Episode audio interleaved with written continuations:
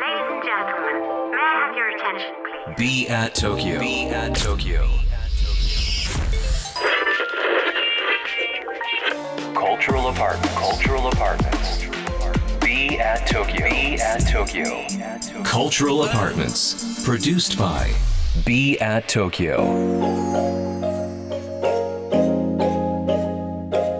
ビアート東京土井地博です 東京からまだ見ぬカルチャーを生み出すためのラジオプログラムカルチャーアパートメントプロデューストバイビアート東京。昨日に引き続きゲストに佐久間信之さんをお迎えしています。よろしくお願いいたします。よろしくお願いします。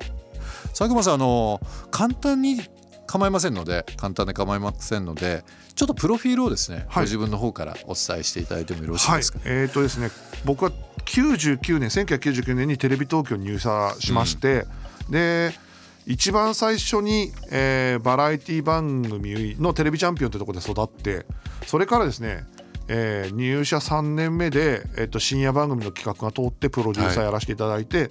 そこからそれをきっかけに、まあ、バラエティお笑いの道に入ってですね、うん。えー東京の芸人さんおぎやはぎとかバナナマンとか劇団ひとりとか東京03とかバカリズムとか、ええ。いわゆる、え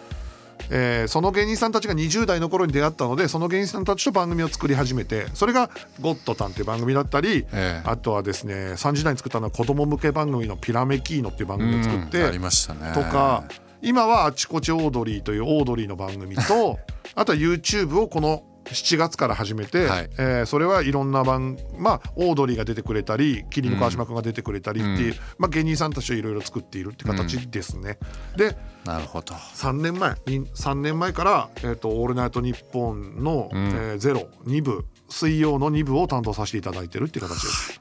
もう幅広いご活躍で。いやまあ変わってるキャリアですよね。あのまあもちろんテレビ東京の社員で、ええ。ーまあ、番組を持たれたりですとか、ええ。まあ、その後、まあラジオももちろんそうなんですけどももう異端児っていうのもあれなんですけどやっぱりこう周りからの目も佐久間流というか。そうですね。僕は確かにキャリアで言うとうん、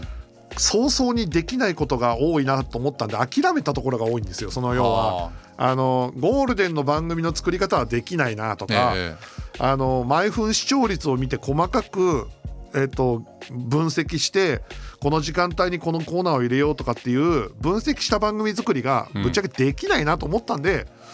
もう30代から毎分視聴率とかを会議に持ってくるのやめて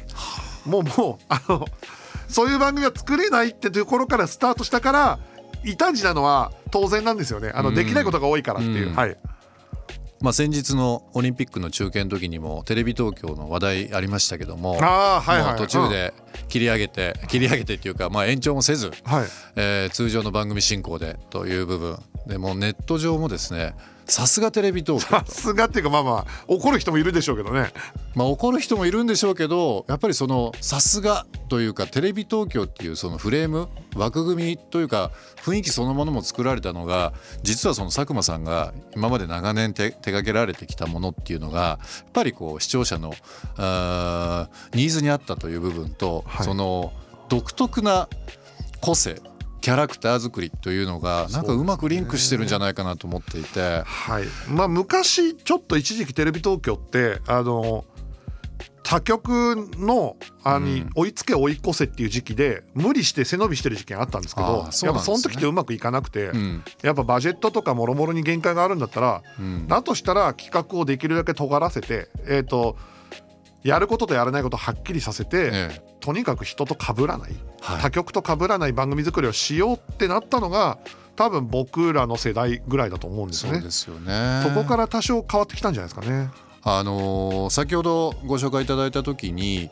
東京の芸人さんというふうにおっしゃってて、で、まあ、僕もお笑いバラエティ大好きで、はい。まあ、世代も近いっていうことなんですけどやっぱり80年代、えー90年代ってやっぱり吉本興業さん代表する関西のお笑いっていうのが非常に強くて。で東京の方でももちろんその今までのあお笑いという部分はまあ、まあ、落語とか。はいはい、あああいうはいはい。ジャンルとかであればまた上方系のお笑いっていうのもね,、そうですね。あのエンタメっていうのもありましたけども東京の芸人さんっていう枠っていうのは今までなかったような気するんですけどね。あのだからたけしさんとか、あのひょうきん族の方でいらっしゃったとあと、ええ。やっぱダウンタウンさんがが出てきてから、え。吉本のいわゆる若手の芸人さんたちがどんどんどんどん入ってきて、ん。でさらに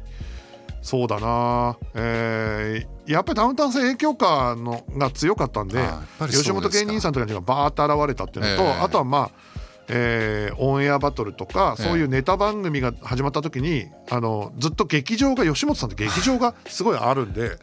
あの完成されてくるんです結構。なるほど。はい、で東京の事務所ってあの常設の劇場を持ってるところが少ないので、んみんなでライブハウスでライブやるから最初の完成度ってやっぱ吉本の芸人さんが仕上がってくるんですよね。そういう事情があったと。はいまあ、っていうのもあったと思いますね。ええ佐久間さんはあのテレビ東京を退社されて、まあ、フリーになられたという部分でもう今フリーになられて3月からですよえっね。と3月の末で4月からなんで、ちょうど今半年ぐらい4か月ぐらいじゃ4ヶ月ぐらいですね、変わったこと得たもの。まあいろいろあると思うんですけど、はい。はい急激に生活の中で変わったものとか。変わったのはえーっとですね、えー気をつけないと雑談が減るってことですね。会社に行ってたらやっぱり会議の合間とかに後輩とかとおしゃべりするじゃないですか。はい。で今一人でやっていてしかもリモート環境なんであんなに楽しい会議をやってたのに終わったら本当地獄のように一人みたいな。振り返ったら人でり返ったら一人だし。な俺この部屋で一人で笑いながら喋ってたんだと思ってゾッとする時があるんですけど。まあそういうなんかね意外に雑談がなくなったのがん。気づいてから寂しいなと思って、うん。そのそれまでは当たり前だったようなはい。景色が環境が。そうですね。うん逆にこうプラスになったことまあ寂しいことっていうのは今伺いましたけども、プラスになったのはえやっぱり今まではテレビ東京のフレームの中で合う企画を優先順位の1位にして企画を出していたんですよ。ええ。それはもちろんそうなんですよね。会社員なんで。なんですけどそこでこぼれ落ちてた、えうん。そのとサイズとして10分しかできない企画、ええ。もしくは120分が一番適してるあの適してる企画、ん。とかを引っ張り出してもう一回吟味できて、ええ。あこれ復活できるなみたいなのだから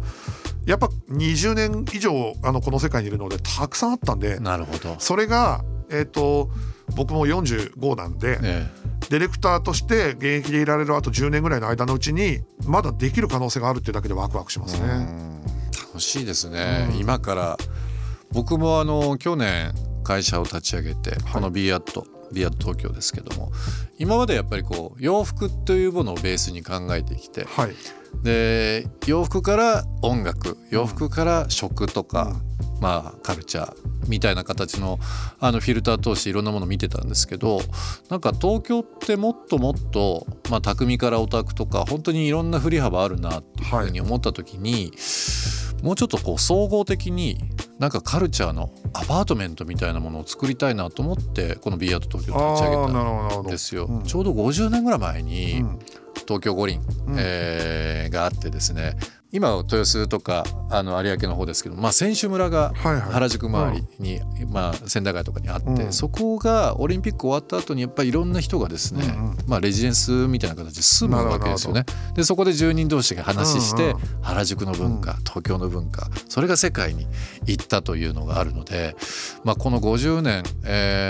さまざ、まな文化生まれましたけど今一度この東京のカルチャーっていうものを世界的にもうアップデートさせたいなっていうのがあってこの会社作ったんですよね。そういう意味で言うと今はすごい面白い時代ですもんね。うん。なんか10年前20年前っていうのはやっぱり流行っていうとみんなが同じ洋服着てたりだとか、うん。みんなが同じものを聞いてたりだとかっていうのなんですけどやっぱりこう時代的にも多様性という言葉ありますけどすごくこう個が生きてうんうん。それが世界に共通さらに通用していくっていうことが、すごくこう時代的にもああるのかなっていう風な読みなんですけどね、佐久間さんのお話を伺っててなんかこの YouTube もそうですけどなんかこう b アットといろんな企画をちょっとしたいなっていうふうに勝手ながら思いましたけどね。カルチャーアパートメンツプロデュースドバイ b アット東京ここで1曲、えー、今日は佐久間さんに選曲していただきたいなと思います。曲のご紹介の方お願いします。はい。今日かけたい曲はモネスキンのティティエ・ボーニです。あのこれイタリアのバンドで最近知ったんですけど今ちょっとダンスミュージックとかヒップホップとかが流行っててロックってちょっと押されてたじゃないですか、うん、と思ってて僕ロック好きなんでなんかいいバンドないかなと思って聞いてたらこのバンド最近イタリアでブレイクしてヨーロッパでもブレイクしててアメリカでも徐々にブレイクしてるんですけどまずめちゃくちゃ全員かっこいいんですよ。えっともう全員美形ででえっ、と女子メンバーも一人いるんですけどすごいかっこよくて。まずロックバンドって結構そのビジュアルもあるじゃないですか、うん、その上でなのに歌う曲が少しクイーンとかあっちかに近いゴシックロックっていうか それでねそれがめちゃくちゃかっこいいんですよね。なんでね若いバンドなんですけど一発で好きになっちゃったんでぜひお聴きいただきたいですねカルチャーアパートメント produced by BE AT TOKYO 今週は佐久間信之さんをお迎えしています。明日も引き続きよろしくお願いします。よろしくお願いいたします。ビアット東京東京からまだ見ぬカルチャーを生み出すためのカルチュアルアパートメントそれが b アット東京情報を発信するメディアであり才能が集まるスタジオであり実験を繰り返すラボであり届けるためのショップでもある。決められた方はない。集まった人がブランドを形作る。オンラインとリアルな場でつながりながら発生する化学反応が次の東京を代表する人を物をカルチャーを作り出す。Cultural Apartments. Produced by Be at Tokyo, Be at Tokyo. カルチャールアパートメンツプロデュースドバイ b アット東京。今日の放送はいかがでしたでしょうか、えー、リスナーの皆さんからのリアクションもお待ちしております。番組への感想リクエストなどお寄せください。また今注目のクリエイターなどぜひぜひ教えていただければなと思います。アドレスは b アット東京の頭文字を取って小文字で bat897 at interfm.jp 小文字で bat897 at interfm.jp ツイッターではハッシュタグ小文字で bat897 ツイッターではハッシュタグ小文字で BAT897 をつけてつぶやいてください。それではまた明日この時間にお会いしましょう。B アット東京の土井地博でした。